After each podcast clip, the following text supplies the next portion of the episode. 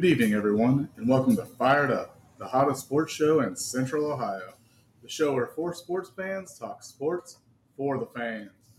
Our topics for this evening are UFC 279, live from Las Vegas. The Cleveland Cavaliers add an all star to their roster. Will it be enough to get them over the hump? The Denver Broncos lock down their quarterback. The start of the NFL regular season is finally here, previewing Bills versus Rams the moment we've all been waiting for the college football playoff expansion. Uh, college football season starts with a bang. The Fire Brigade recaps last week's games and gives you their predictions for week two's biggest games.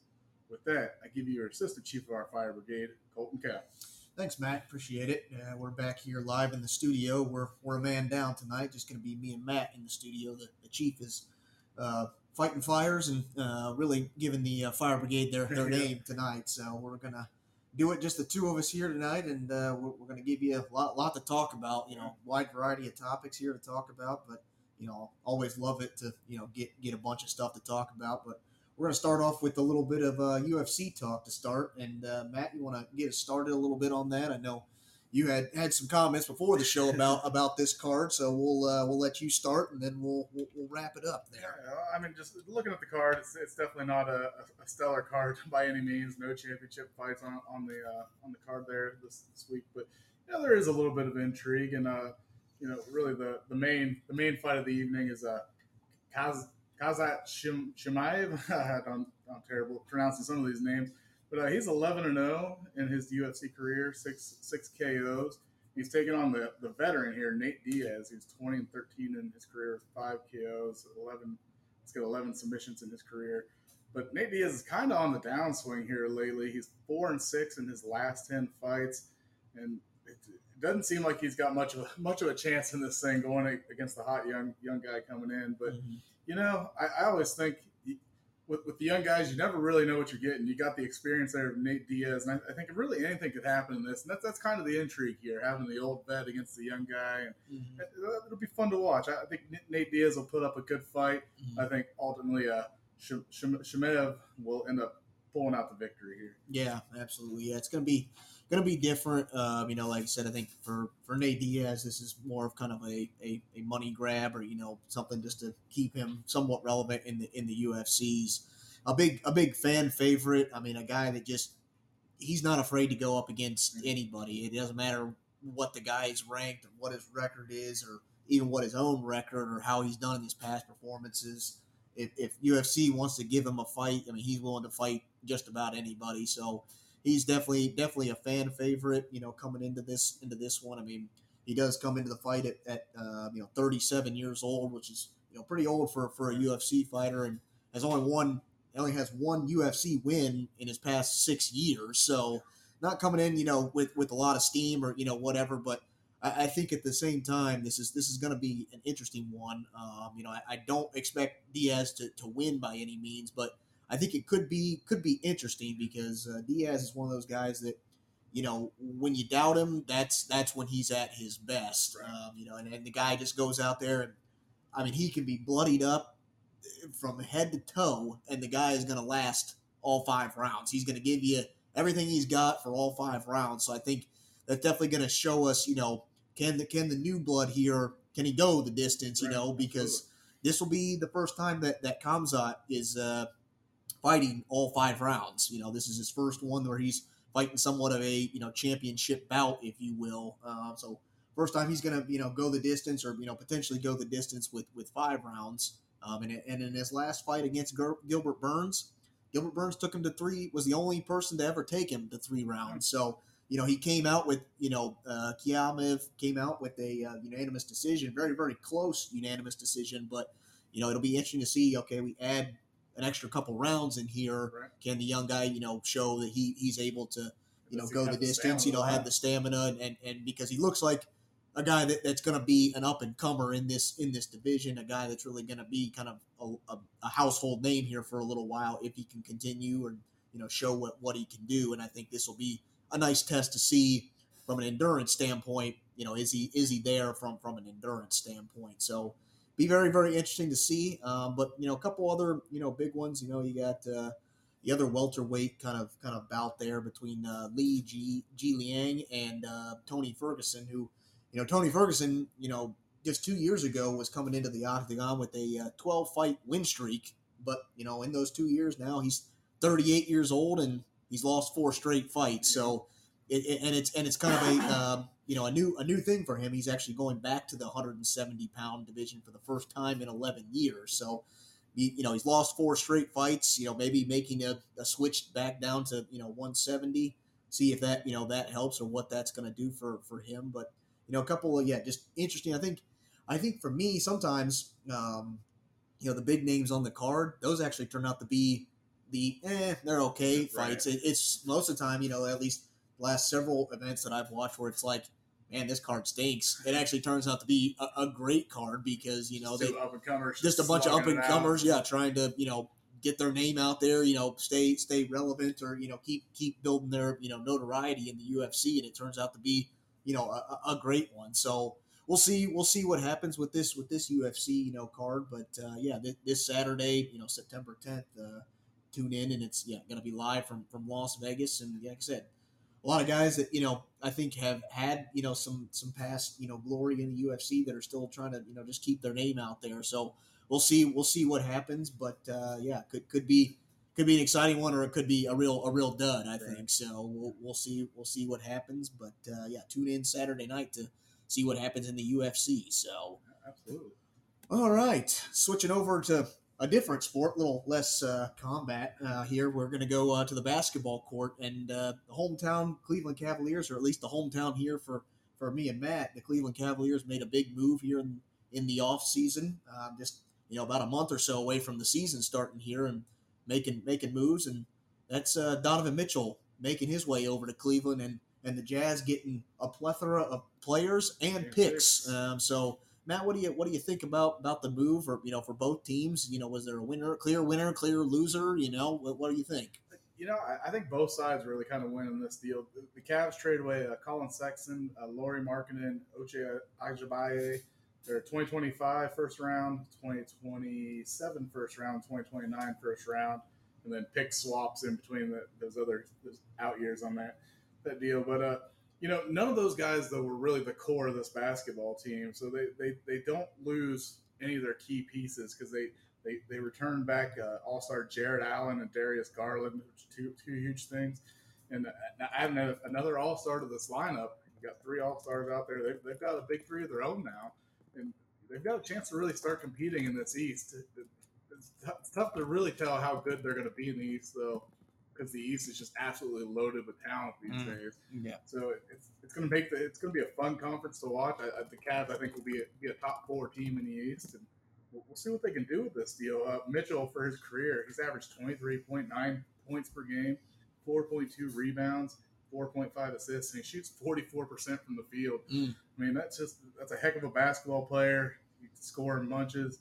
It's it's exactly what the Cavs need to kind of start getting over that hump and getting back into title contention. yeah. Do you think that do you think the Cavs gave up too much to get to get Donovan Mitchell, or you know, you think that was that was worth it, or you know, I guess we'll find out with the season how how it goes. But uh, yeah, I, I don't know. It's, it definitely is a whole lot of draft capital, Mhm, but mhm. you know it, it's it's it's kind of par for the course with what you got to trade to get an All Star these days. It, I mean, they're they're right in line with kind of what everybody else is doing. So I, I think they did what they had to do. I think if they just held up, if they held on status quo with the team they had, they, they weren't going to be. They were going to be borderline Yeah. playoff, you know, they team every be year. mid tier every year. Yeah. Yeah. So I, I- I think if they, they really wanted to be contenders, this is this is kind of what they had to do.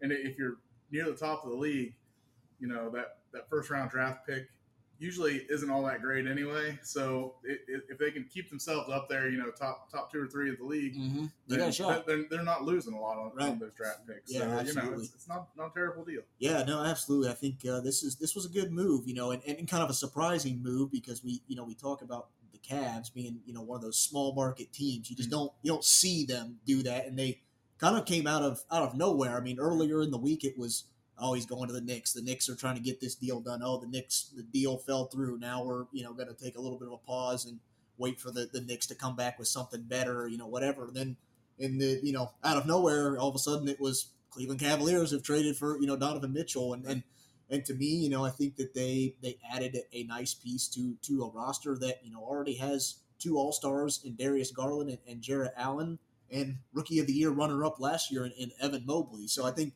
they have a very very young team and a team that that I think even even Donovan Mitchell himself is only 25 years old. Right. So you know I think it's it's another young piece that they can add to an already young team. Um, and, and I think that that it's really gonna yeah set the Cavs from going from a borderline playoff team in the East to now one of those top you know top four teams in the in the East. And I think it, being in that top four, it's anybody's game then to either you know make it to the Eastern Conference Finals or or to make it to the NBA Finals. So I think you know definitely the Cavs have revitalized themselves since you know LeBron left for the second time. They they've you know made some moves and hats off to you know the front office. They you know have done a phenomenal job through the draft, through you know picking up young players, through trades, whatever, to, to make this team into the you know the contender that they are in the in the East. So definitely, I, I think you look at the price that they gave up, and you also say, you know, yeah, okay, Mitchell, you know, he, he gave up quite a few picks and whatnot to get him, but at the same time, Donovan Mitchell is still on a four-year, one hundred and thirty-four point nine million dollar extension. So it's not like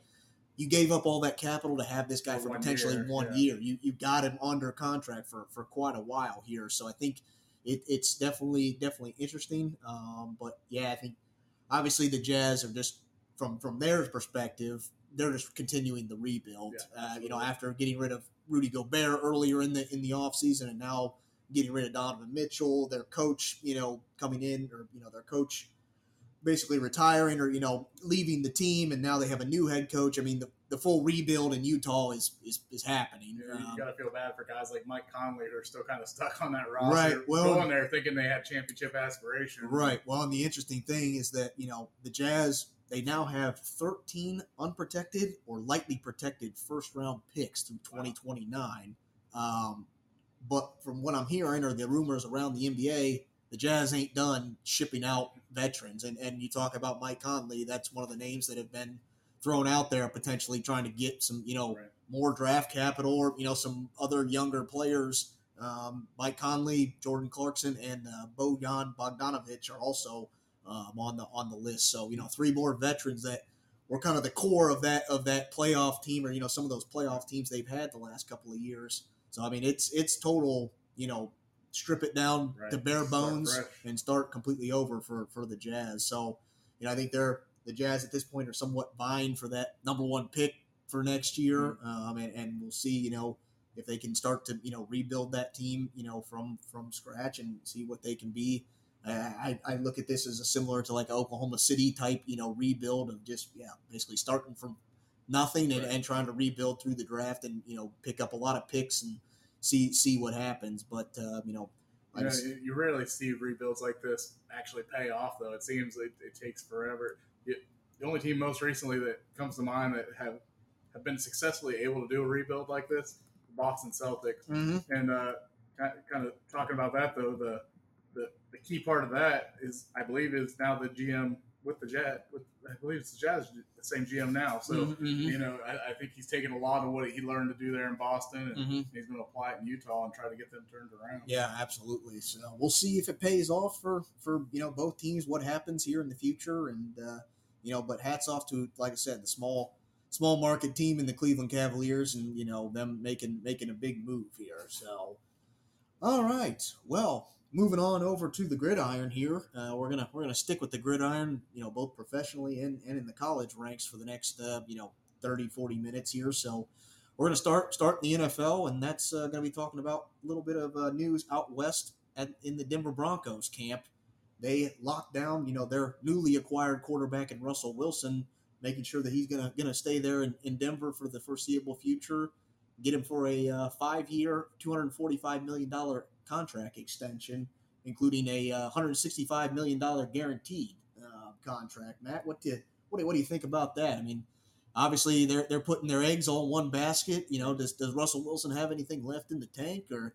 Yeah, I mean this this will make him the uh, second highest paid quarterback in the NFL on a per year basis, only behind Aaron Rodgers now.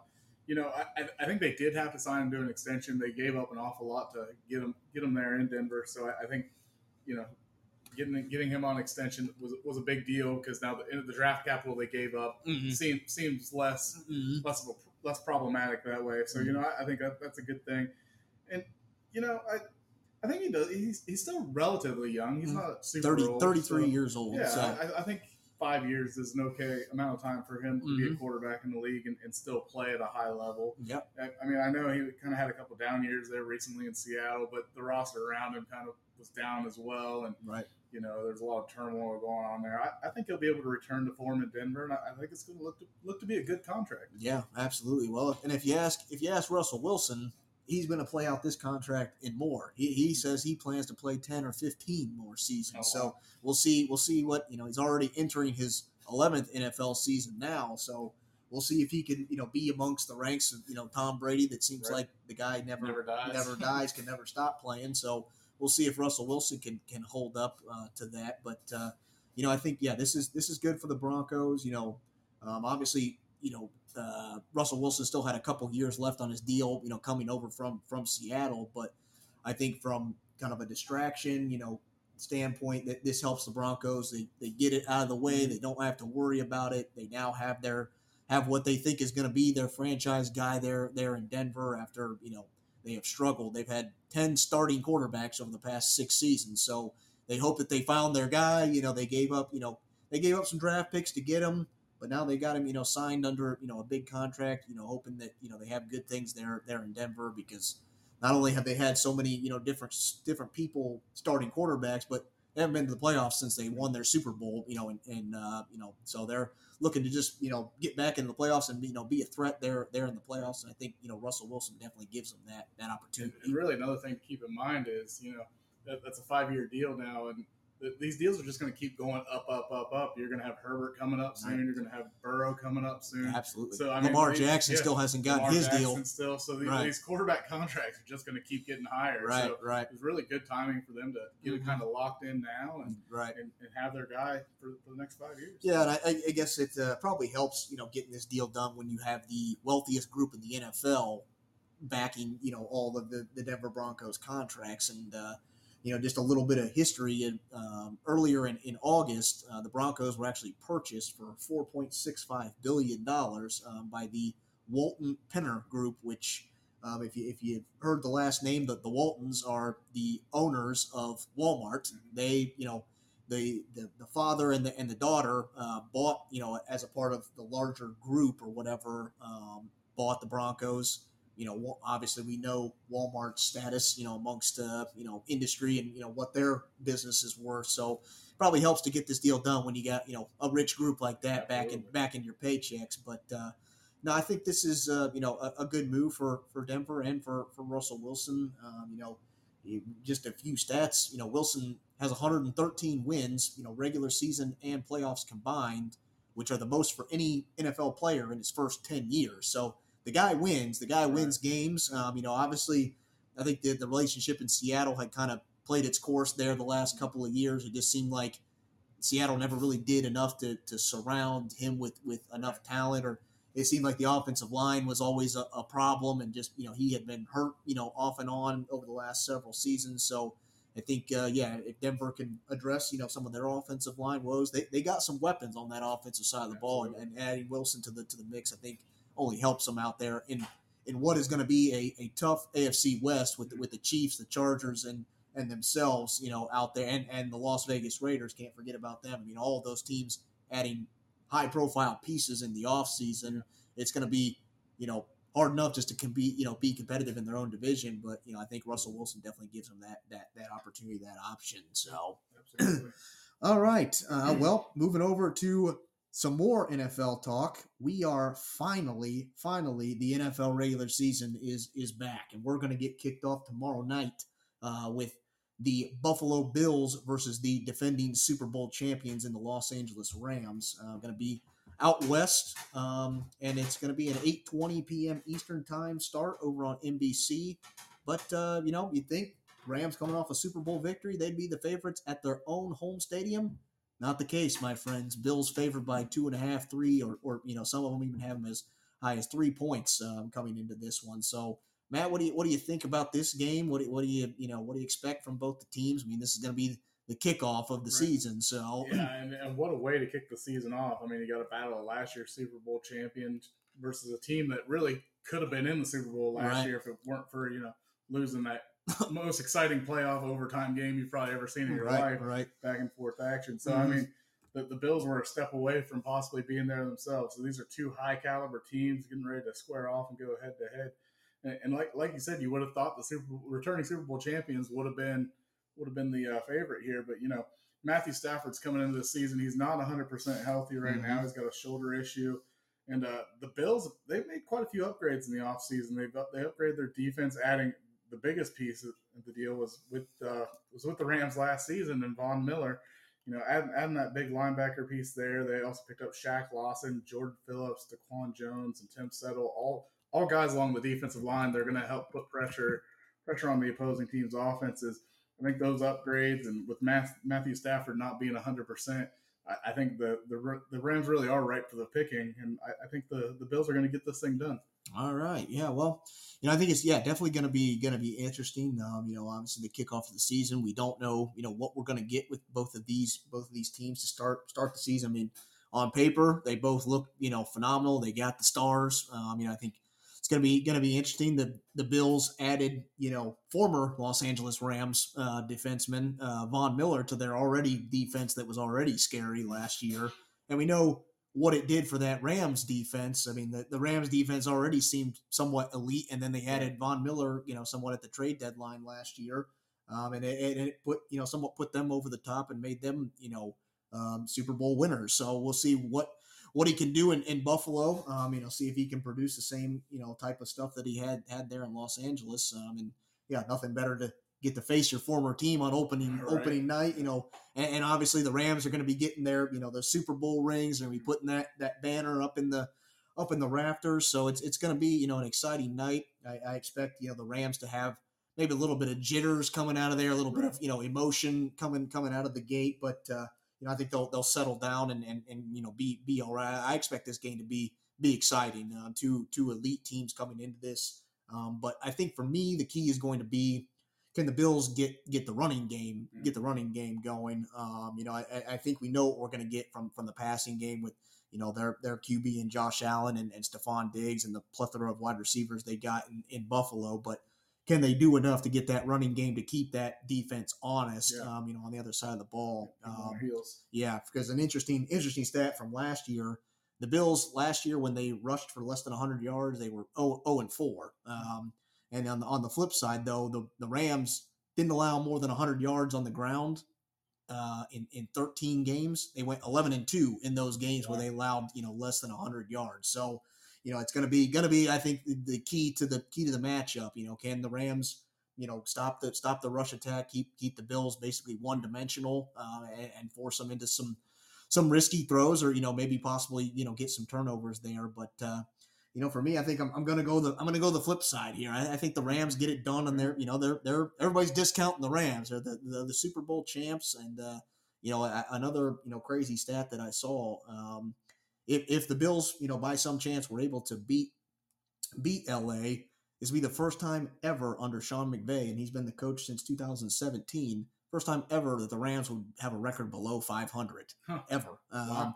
But on the flip side, there the Rams have never lost a season opener at home under Sean McVay. So I think the Rams, you know, that all that excitement, all that you know, um, that that excitement they're going to see that that banner go up there. Like I said, I think it's going to be a little bit of a slow start for them, but I think that they'll they'll get it turned around. They'll they'll figure things out. I think uh, they get it get it done at, at home. Um, you know, East Coast team flying to the West Coast. Gonna be a little bit of a, of a time difference there. So I think think the Rams get it done there, and they they uh, you know cover cover that spread as, as the home dog. So I, said, I, I think to me, just the biggest thing is that Matthew Stafford. If, he, if he's not 100, percent he's Mm. not. You know, that offense isn't moving like it should. It's Right. going to be a big, big problem for the Rams. But Mm. you know, it's, I, I don't think anybody's really sure how serious this shoulder injury is and how, how Right. that's going to be. So yeah, I don't think that they're really- they're not really disclosing Yeah. the full extent of whether it's as bad as they make it seem, or you know, it, it's not that you know we, we don't really know the full extent, and I guess we'll we'll find out probably early on and, and see you know what uh, you know what the Rams what the Rams can do early on. But yeah, I think definitely if Stafford's not 100. percent I don't think that the, the Rams, you know, can can hope for good good things. Um, but obviously, it's only only week one, but you like to set the tone to set the tone early, and but. Uh, you know, I, I think yeah, could be could be a very exciting matchup. You know, great way to start start the NFL season. So. All right, we're going to take a quick uh, commercial break. Uh, stick with us here, and we'll be back for some more uh, college football action. This podcast is sponsored by Podbean. Podbean is the easiest way to create your own podcast. We use Podbean to host Fired Up. Download the free Podbean podcast app to start, record, and publish your very own podcast in minutes. Podbean provides everything you need to run your podcast, and you can record and publish episodes directly from the app on your phone. Download the free Podbean app today. That's P O D B E A N. Head on over to Podbean at www.podbean.com and use the code podcast21 for your first 30 days of podcast hosting for free. Check it out.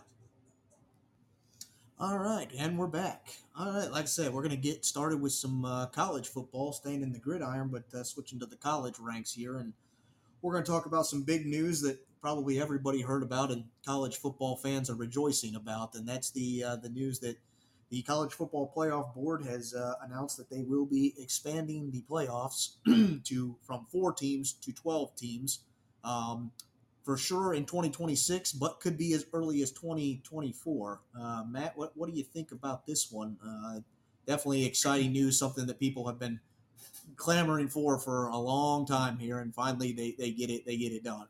Yeah, I, I, don't. I like it. Part of me doesn't like. I, I almost think 12's too much. I think it, it could have been eight, but you Mhm. know, it is great to see more teams finally getting a shot at this thing. You know, there's been so many teams that have been right on the cusp these last few years that really felt like they could have made some noise had they got in. Right. So you know, th- this will be pretty cool. And for me, being a Buckeye fan, I gotta say this this would be great for me because they they would have made more playoffs than uh, any other team Mm. Out there for, if if they would have had this in place uh, At the very beginning. at the very beginning. Mm, So. good, Yeah. So yeah, the, the Buckeyes would have been in. I I believe they said every year. Okay. of Nice. This thing, and Nice. uh, Alabama would have been, would have missed one one season. Okay. All so, right. but yeah, the- I mean the new format's pretty cool. It's going to give six of the highest ranked conference champions an automatic bid to the playoffs. So, Mhm, so it's not necessarily the Power Five conferences. mhm. It's the highest ranked conference champions. Yep. yep. So so that, that's that's a good deal. And then then you got your six at large teams. Right. Um, the top four conference champions, then they'll get a first round bye. They get to sit home and, and, and rest a little bit Mhm. teams five through 12 then are going to face off against each other beginning uh, the second or third week of December. Mhm. And then the quarterfinals and the semifinals will be played in bowl games on a rotating basis. So I, I'm assuming then that the, the 5 through 12 matchup is the, the higher seed gets, gets home field. I, I didn't read that though, so Yeah. I wasn't sure. Yeah, I would assume that that probably uh, you know would be the case, or that's how they're they're going to handle it. Yeah, I didn't, didn't see exactly, or you know didn't really spell that out anywhere that I was was reading, but yeah, I would make the assumption that yeah, in those five through twelve, you know, kind of those first round games, that yeah, the higher seed gets you know somewhat home field advantage, and then uh, you know. Then, like you said, moving into kind of the, the second and third rounds, you know, and even even the championship game, they're you know played at somewhat of a neutral site or you know bowl game sites, and then you know for sure the championship game is at is at a neutral site. So it's gonna be uh, yeah, it's gonna be different. You know, I, I I you know definitely like it. I think you know maybe maybe twelve teams is a little bit too much, but at the same time, it's it's you know it's better than nothing at this Yeah, point because you know before this they were talking you know oh it's you know we, we're not going to get it done we got to at least wait until after the 2025 season Right. to even put it back on the table to even start discussing it again and you know I, I think ultimately you know at the same time it always comes down to you know money money Yeah. money and and the teams you know it, it seemed like the uh from what I was reading, the groups that were somewhat still opposed to it were the ACC, the Pac-12, and the big and the big uh, the Big Ten, uh, which to me the Big Ten seemed a little bit surprising, just because they they you know are one of the better conferences Right. You- already. they'd at least get two yeah, in they, they get a couple guys in there at least every year. So I don't I don't know what their what their major hangup was, but um, you know, for me, I think I think the Pac-12 finally, you know, it made sense. Pac-12 sign off on it because now it gives them an opportunity. They they're obviously the conference that you know has not you know had a good showing, has not really made the playoff, has you know whatever. Um, They and, didn't fare well in realignment. They lost Right. two of their marquee programs. Absolutely. So this, you know, gives them an opportunity, almost somewhat a, a shoe in now for them to get, you know, a team into the playoff almost almost every year. Um, so I think that, you know, was a was a big thing. Um, and you know, the ACC obviously, I think somewhat somewhat in the same the same boat as kind of the Pac-12 with all this realignment. The ACC, the Big 12, and and the Pac-12 have all kind of been somewhat left behind because you know a lot of their strong members or you know whatever have made made the jump to the different you know different conferences. So i think they kind of saw the handwriting on the wall there that you know hey we need to expand this playoff so we can at least give our conferences a chance to get some teams mm-hmm. in there to, to generate some revenue and, and kind of try to keep their their conferences alive at this at this point but uh, you know like i said first time that this you know for sure is going to happen in 2026 but they're working you know somewhat around the clock or working you know uh, to, to try to get this thing as soon as, as 2024. So So money talks. I, I think the networks are going to want this thing Mhm. in place. I, I, I think we're going to see it sooner than later. yeah, I think you know it, it'll definitely happen sooner. Um, you know, I, I think yeah, it just doesn't make sense not to try to. Right. You know, you know, I think so. I think they'll they'll try to do everything they can, and with with all of yeah these big big contracts that have just recently been signed with all these TV you know providers, I think that they'll they'll find a way to, to get it done and you know give the college fans what they want a little bit a little bit sooner. So You know, and, and speaking of money talks, though, so if you're you're a college team, you're getting into this playoff. Would you rather be one of the five through twelve teams because you're, you're getting an extra game, you're Right. making a little more money for your university? Mhm. Is that something teams might might play into, or you think they're they're going to want that week of rest? It probably it probably all depends on how your team's coming into that playoff. Right. You coming in banged up, you know, Yeah. got some injuries, whatever. It's probably no different than like the NFL playoffs of trying to get that first round bye. It's it's a matter of yeah, what what does my team look like coming Right. into the playoffs? Um, I think definitely, you know, if if because at the end of the day, you're trying to make you're trying to make the most money. So does it make sense? You know, let's sandbag to get five through twelve, but my team's all banged up. Right. Do we really have a good shot of even winning that first round game? You know, so I think it really depends on what what my team looks like coming into that playoff. If I'm somewhat red hot, you know, maybe I do want to be in that five to twelve because then I can kind of keep that Keep momentum going. going. Yeah. But yeah, if I'm coming into the sea or coming into the playoff and I've got you know injuries on every side of the ball, Mhm. you know, maybe I do want to take that that extra week to just get you know get rested up, you know, kind of know my game plan of you know who I'm going to be playing, you know, and, and kind of know what players I'm going to have available and, you know, try to fit my scheme around that. So I think,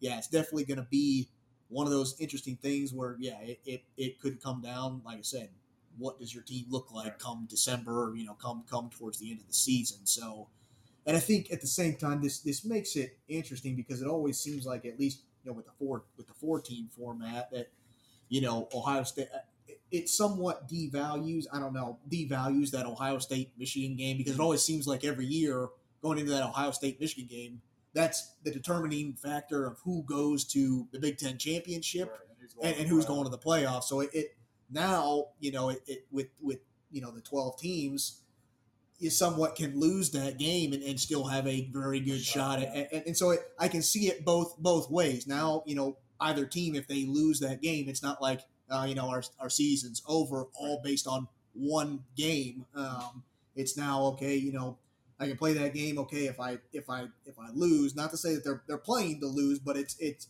it, it's somewhat you know you can see both both sides of the argument. Um, not necessarily over. Right, but now, yeah, now you can say, oh, you know, we lost that game, you know, hard fought game against our rival, but now we still have something more to play for Right. because we didn't just lose that one game, and, and now we have have a playoff chance still. Well, so and fun fact, had the system been in place last year, the Buckeyes and the Wolverines would have squared off in the first round of this thing. there you go. Yeah, nothing like a, a rematch, uh, you know, a week or two later. So absolutely, um, you know, gives an opportunity to maybe see it, yeah, twice a year instead of once a year. So uh, we'll we'll see how this plays out. But uh, you know, just a just a fun fact, the uh, you know the, the national championship game is, is, is slated at the moment in 2025 to be hosted in, in Atlanta and then Miami in 2026. So we'll see if they keep those same sites or what they decide to do as, as a result of kind of moving these you know moving these playoffs or you know expanding the playoffs. We'll see if they, they stick with the same um, you know host cities or you know what they what they decide to do. So,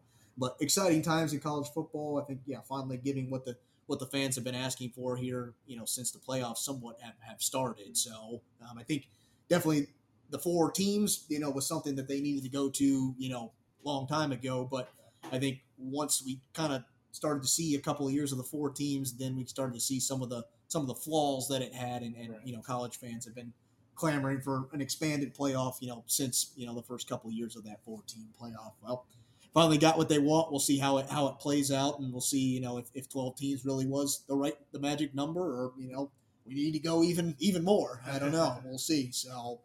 All right. Well, we're gonna keep keep with college football. We are going to uh, kind of recap some of our games of the week from from last uh, from last week, um, and we'll just kind of quickly run through those, and then we're gonna preview uh, to kind of wrap up the show. We're gonna preview our uh, big games for for this week in, in week two. So we'll see. We'll uh, start with that uh, that big one. Um, you know, wow, uh, number eleven Oregon uh, only putting up a measly three points against number three Georgia, who scored forty nine points, and honestly probably could have scored a heck of a lot more. But you know, I think they were trying to somewhat you know not crush Oregon's soul, but. Yeah, what Matt? What, what do you think about about that game? I mean, there's probably not a whole lot to say in that one, other than total dominance on one side and not so dominance on the other. yeah, just really pleasantly surprised in Georgia's offense. I knew I knew they'd be better this year, and they, they really came out and showed it on the offensive side. And their defense didn't miss a step, man. They Mhm. forced two interceptions and held Oregon to 313 total yards for the Right. game. I mean, that defense was just flying around, and it, it, if, if they if you would have told me that they lost, probably what it was like eight starters to the NFL offense Right, and defense, fi- you- five of them were selected in the first yeah, round. you, so you, you wouldn't believe it. That's right, for sure. right.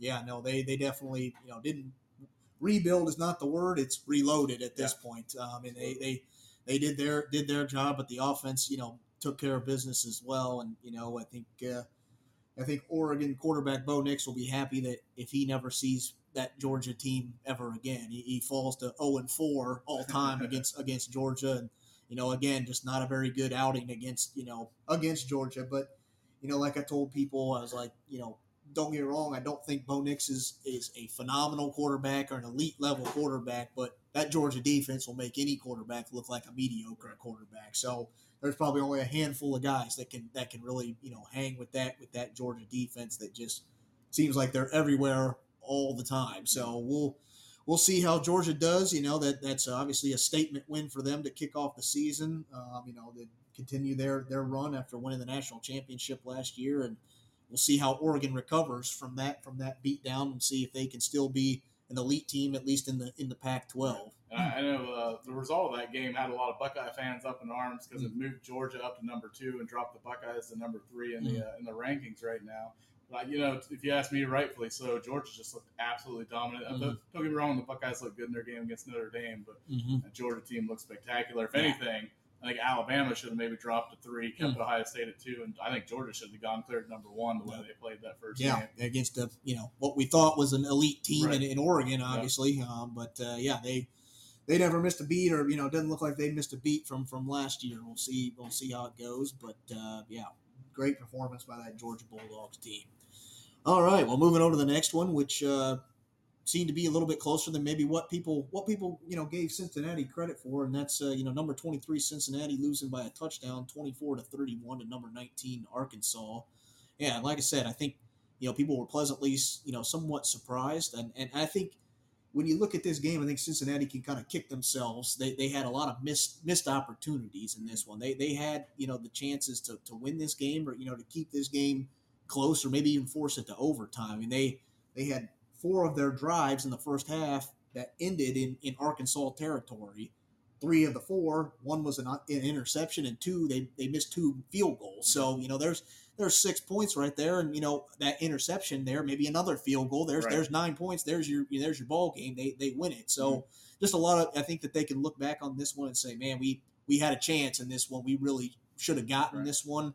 And you know I I don't think that Cincinnati can you know hang their heads because yeah I think they held their held their you know uh, held their own against you know a, a decent you know SEC team in Arkansas, but I think the difference maker was, you know, the, the QB play for, for Arkansas, the, the big guy with, with KJ Jefferson Yeah. there. Yeah, I talked about that going in. That I thought he'd be the difference of this game, and he ended up having three passing touchdowns, and he rushed for another one. Mm-hmm. And, you know, I also talked about the big thing for Cincinnati was losing those guys in their secondary. Mm. You know, you, you lost Sauce Gardner, you Right. lost uh, uh, another really good player there in their secondary. I can't think of his name offhand, but you know, those two guys that that was a huge loss for them. They gave up three passing touchdowns, which Mm. is something I don't know that that happened to them all last year. Right, right. So I, that, that definitely hurt them a lot coming in. But I, I, was still pleasantly surprised by how well the Cincinnati team played. I, mm-hmm. I thought maybe Arkansas would, would put a little more distance between the two of them just Yeah. from that great quarterback play they have. So Cincinnati's got a lot to be proud of. And, I, you know, if they win out this year, they'll, they'll still be ranked pretty high. At that get a, not, get not, not good bowl. enough to get into the playoffs, but Right. they'll still get a great bowl game. Right, right. Just because,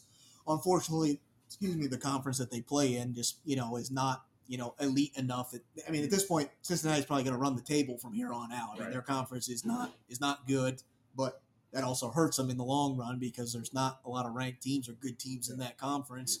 Just doesn't give them a lot of opportunities or a lot of chances for the voters or for the you know for the board on the, the college football playoff committee to say yeah the cincinnati team deserves to be you know back in so but i think yeah definitely you know arkansas you know they they showed you know that they're they're a decent team but they're they're going to have to play a lot better if they want to Yeah, keep absolutely. keep keep up in this you know a tough sec so we'll see we'll see what happens there but uh another one on the on the slate then you know there was a another big shocker in an sec team and that's number seven Utah getting beat by the Florida Gators, Mm-hmm. twenty nine by by a score of twenty nine to twenty six, and the seventh ranked Utah Utes. Man, I don't know.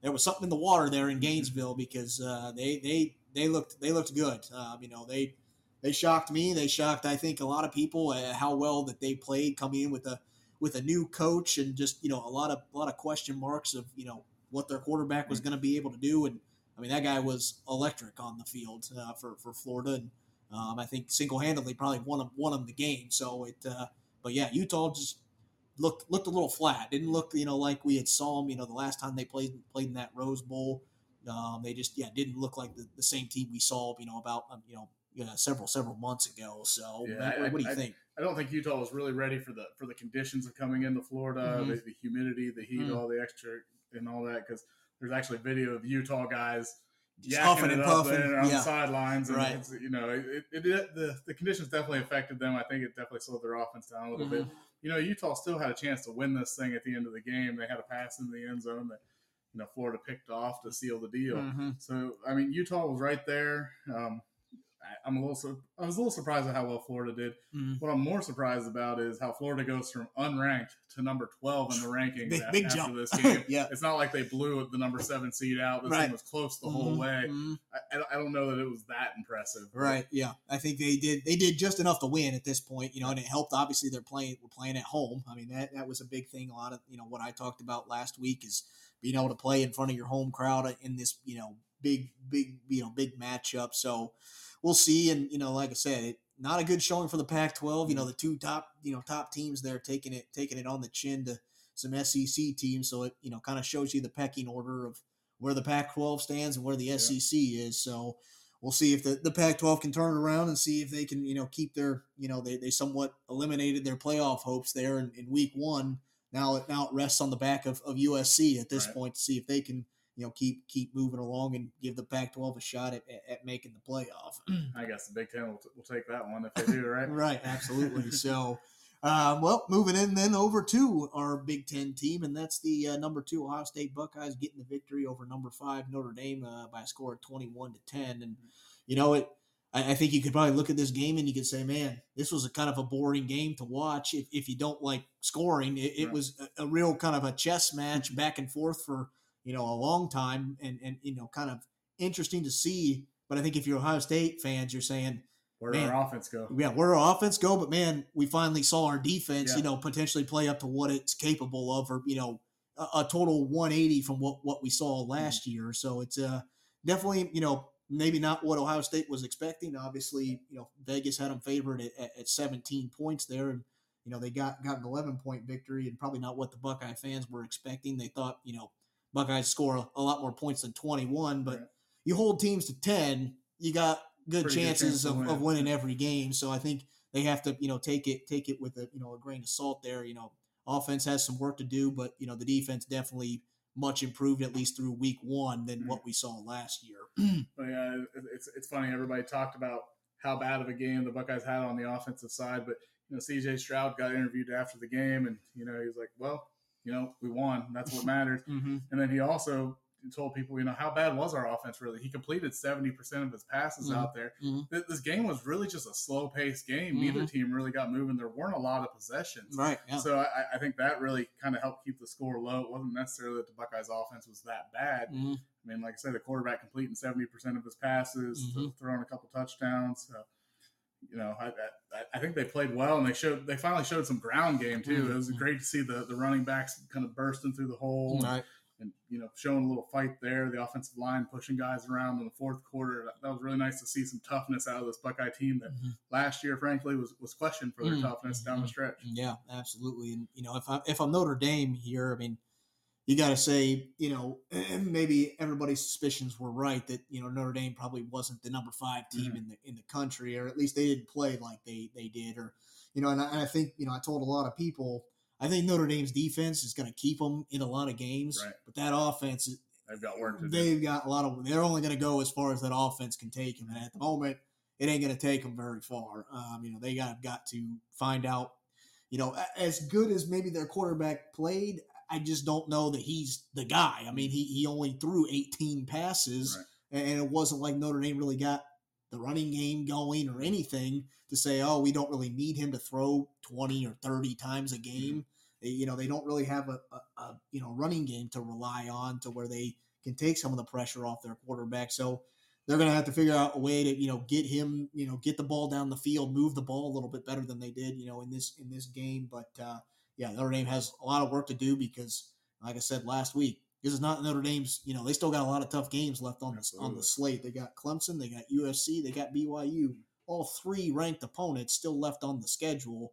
That you know, this one you know obviously hurts their their playoff seat, you know, playoff chances, but it doesn't ruin their season. They still got a lot of elite level teams mm-hmm. that are, are going to make or break. You know, is this team really going to propel to an elite level bowl game, or are they going to be a team that goes, you know, maybe 500 and, and just squeaks into a bowl? So, I mean, one loss, you can still get into the playoffs. Right. It very, very rarely has. right, Well, especially never, this, never has all four especially teams this had no early in the, losses yeah, especially this early in the yeah, season. absolutely. Yeah. So we'll see what happens, you know. But uh, yeah, strong showing for that Ohio State defense, and we'll see if they can keep keep it going. But uh, last recap on the slate there, a, a game that turned out to be a heck of a game at the Right. at the end. I mean, I thought Florida State had it had it in control, but then you know we got a little nervous there and.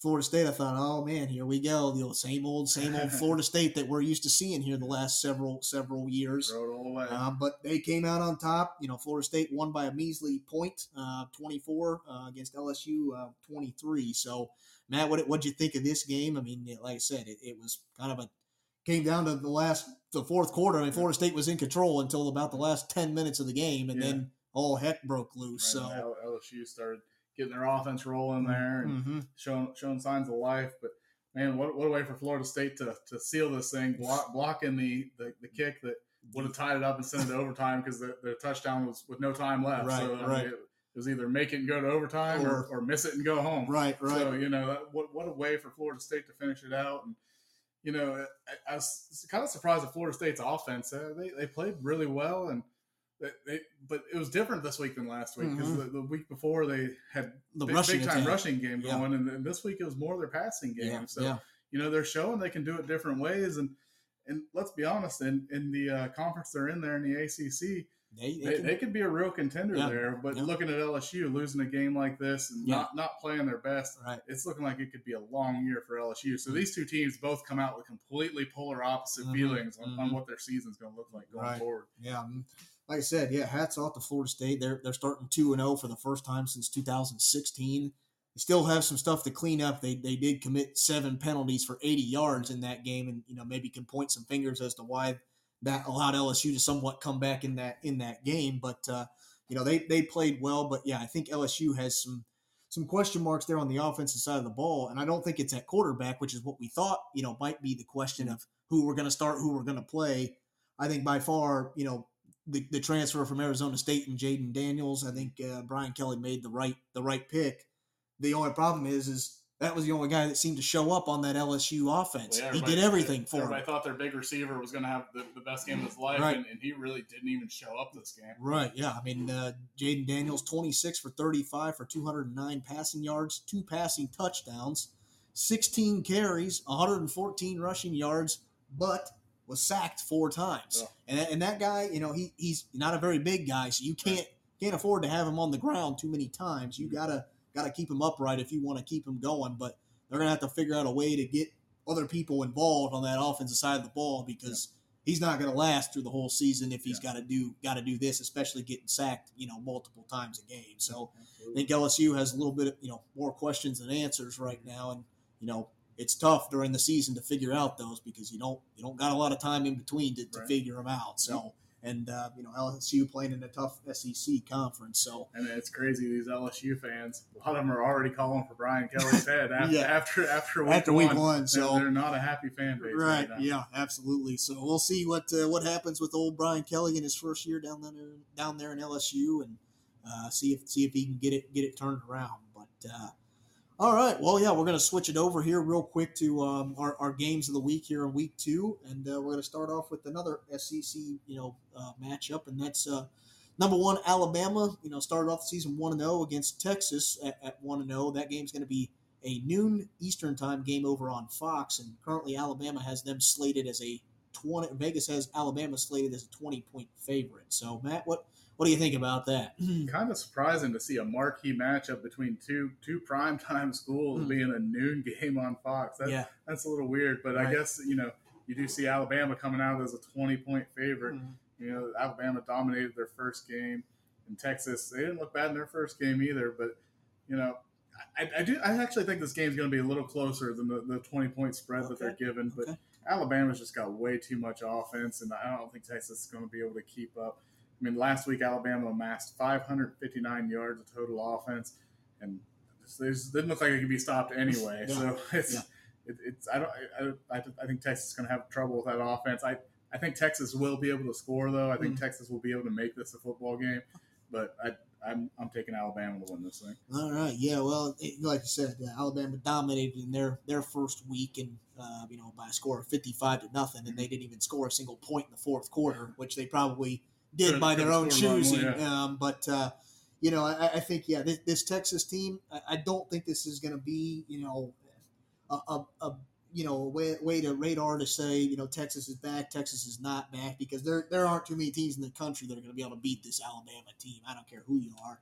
Uh, so you know to say if Texas loses this game, that up it's a typical Texas. They're not back. You know whatever. I just don't think that's fair. Um, but you do have to look at it. And, you know this is the same you know relatively same Texas team that went five and seven last year. Mhm. Now they do have some talented skill players at the QB, the running back, and the wide receiver position, but Alabama has star players at every position. So I think you know Alabama wins this one.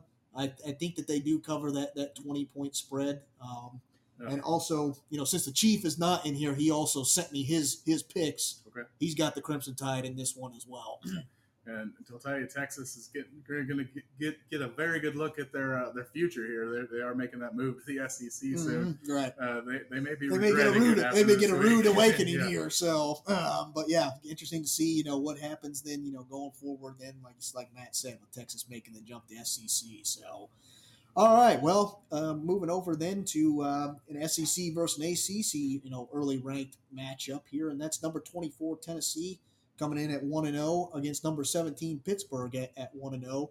A uh, three thirty p.m. Eastern time over on ABC and uh, Tennessee currently favored by six and a half points, even though they're on the on the road here. So gonna be gonna be interesting. Uh, these two teams faced off against each other last year, with uh, Pitt winning in Knoxville by a score of forty one to thirty four. So high scoring, you know, uh, affair, and I'm not expecting this one to be any different. I think the offenses are going to be rolling. It's going to be fireworks here here, uh, you know, in, in Pitt.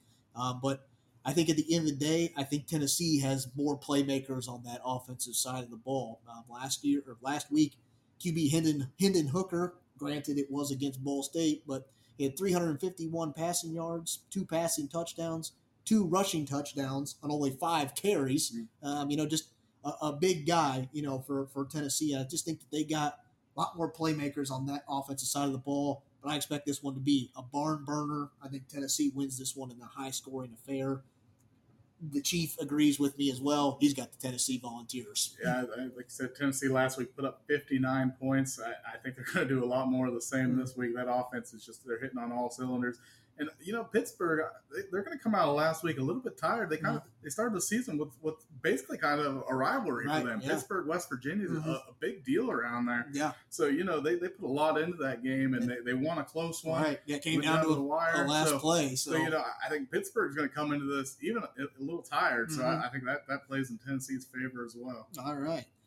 Well, then moving over to a uh, a big matchup that that you know could potentially have some playoff implications for for a small team, and that's uh, number twenty five Houston at one and zero going up against uh, Texas Tech at one and zero.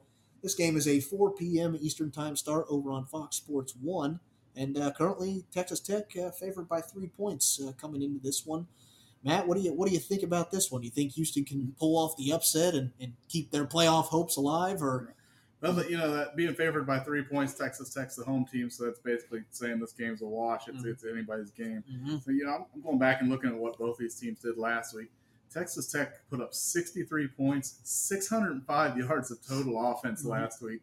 Um, while Houston last week they gave up 35 points for their defense. Mhm. So you know this this Houston defense isn't kind of what they've had the last few years, Mhm. where they've kind of been known for their defense and, and they've played really well on that side of the ball. Yeah. The way Texas Tech's putting up points, I, I'm I'm taking Texas Tech in this one. All right, yeah. Well, I think this is going to be an interesting one. You know, I, I was kind of reading some stats, and I didn't realize that these two teams have actually played each other. You know, a relatively, you know, quite a bit. Uh, um, you know, as far as numbers goes, because Houston leads the series eighteen to fourteen to one, but Houston has lost the last four of these of these matchups. So, but yeah, I got to agree with you, Matt. That that last week, you know, Houston obviously, you know, I mean, Texas Tech going to start the backup QB this week. Their starting QB's out, going to be out for at least a couple of weeks here. So, going to have a backup QB in there, but he came in there and actually looked like he played better than the starter. You know, had had a phenomenal you know outing as the as the backup.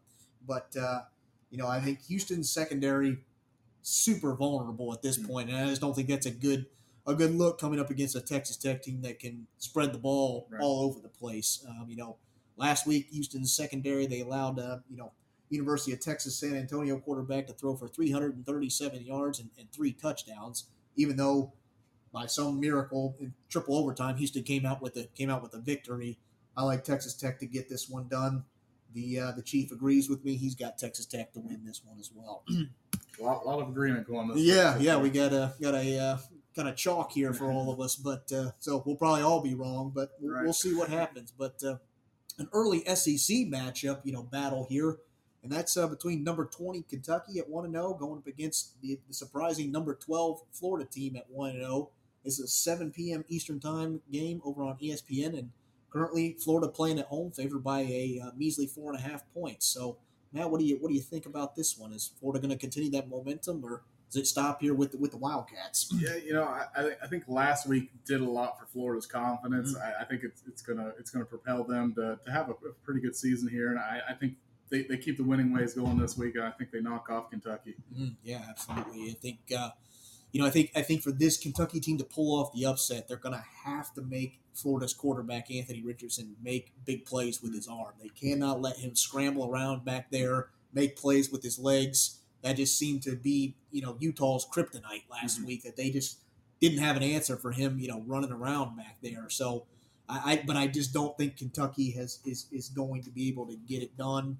That the Utah their their rushing attack is probably one of the best in the country. They got almost gashed for 300 yards. Right. I don't think Kentucky's defense or you know rushing defense is anywhere near that. So we could see you know Florida run away with this one if they can establish that run game and get it going early. Plus, Kentucky only has one win since 1979 when they have to go at Florida. So Yeah.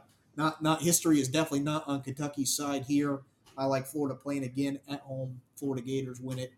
Uh, the chief agrees. He's got the Florida Florida Gators. All right, last one. You know, last game on the slate before we before we wrap up the show. It's another top twenty-five matchup out out west. We got number nine Baylor at one and zero coming up against number twenty-one BYU at one and zero.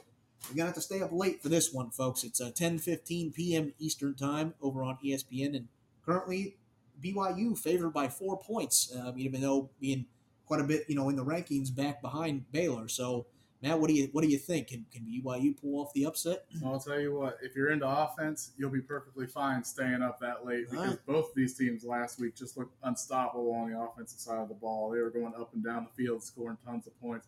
You know, I, I think Baylor's defense looks slightly better than BYU. Mm. So I think the defense is going to be the, the, the key to this game, and I, I think Baylor is going to get the stops where it matters and Mhm.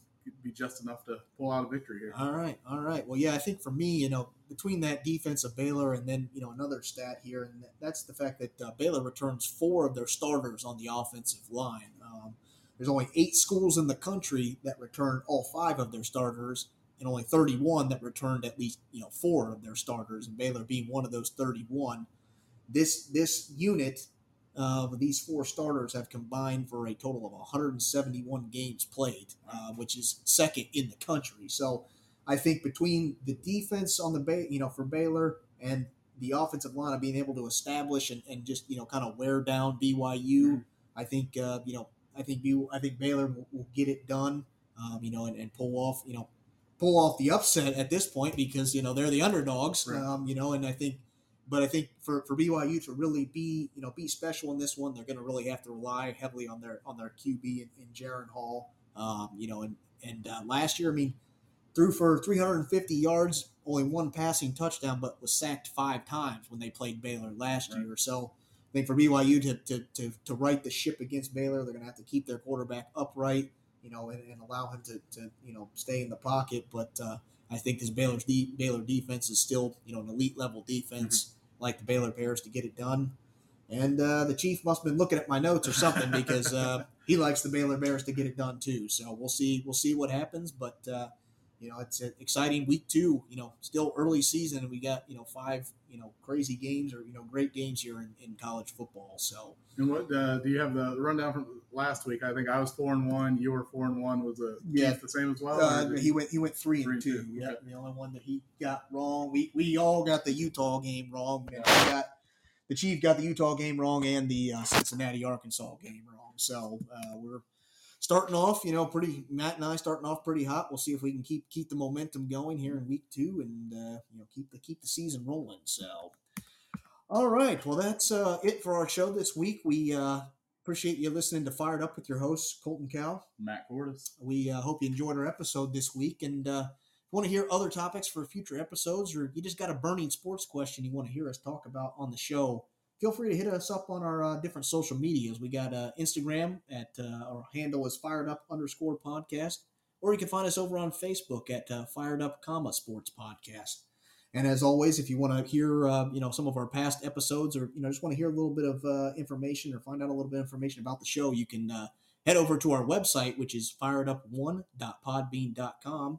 And you want to see some or listen to a lot of our past episodes or want to listen to this episode that'll be posted tomorrow, um, you can listen to every, you know, all of our episodes on pretty much any podcast platform you can think of Apple, Google, Spotify, Pandora.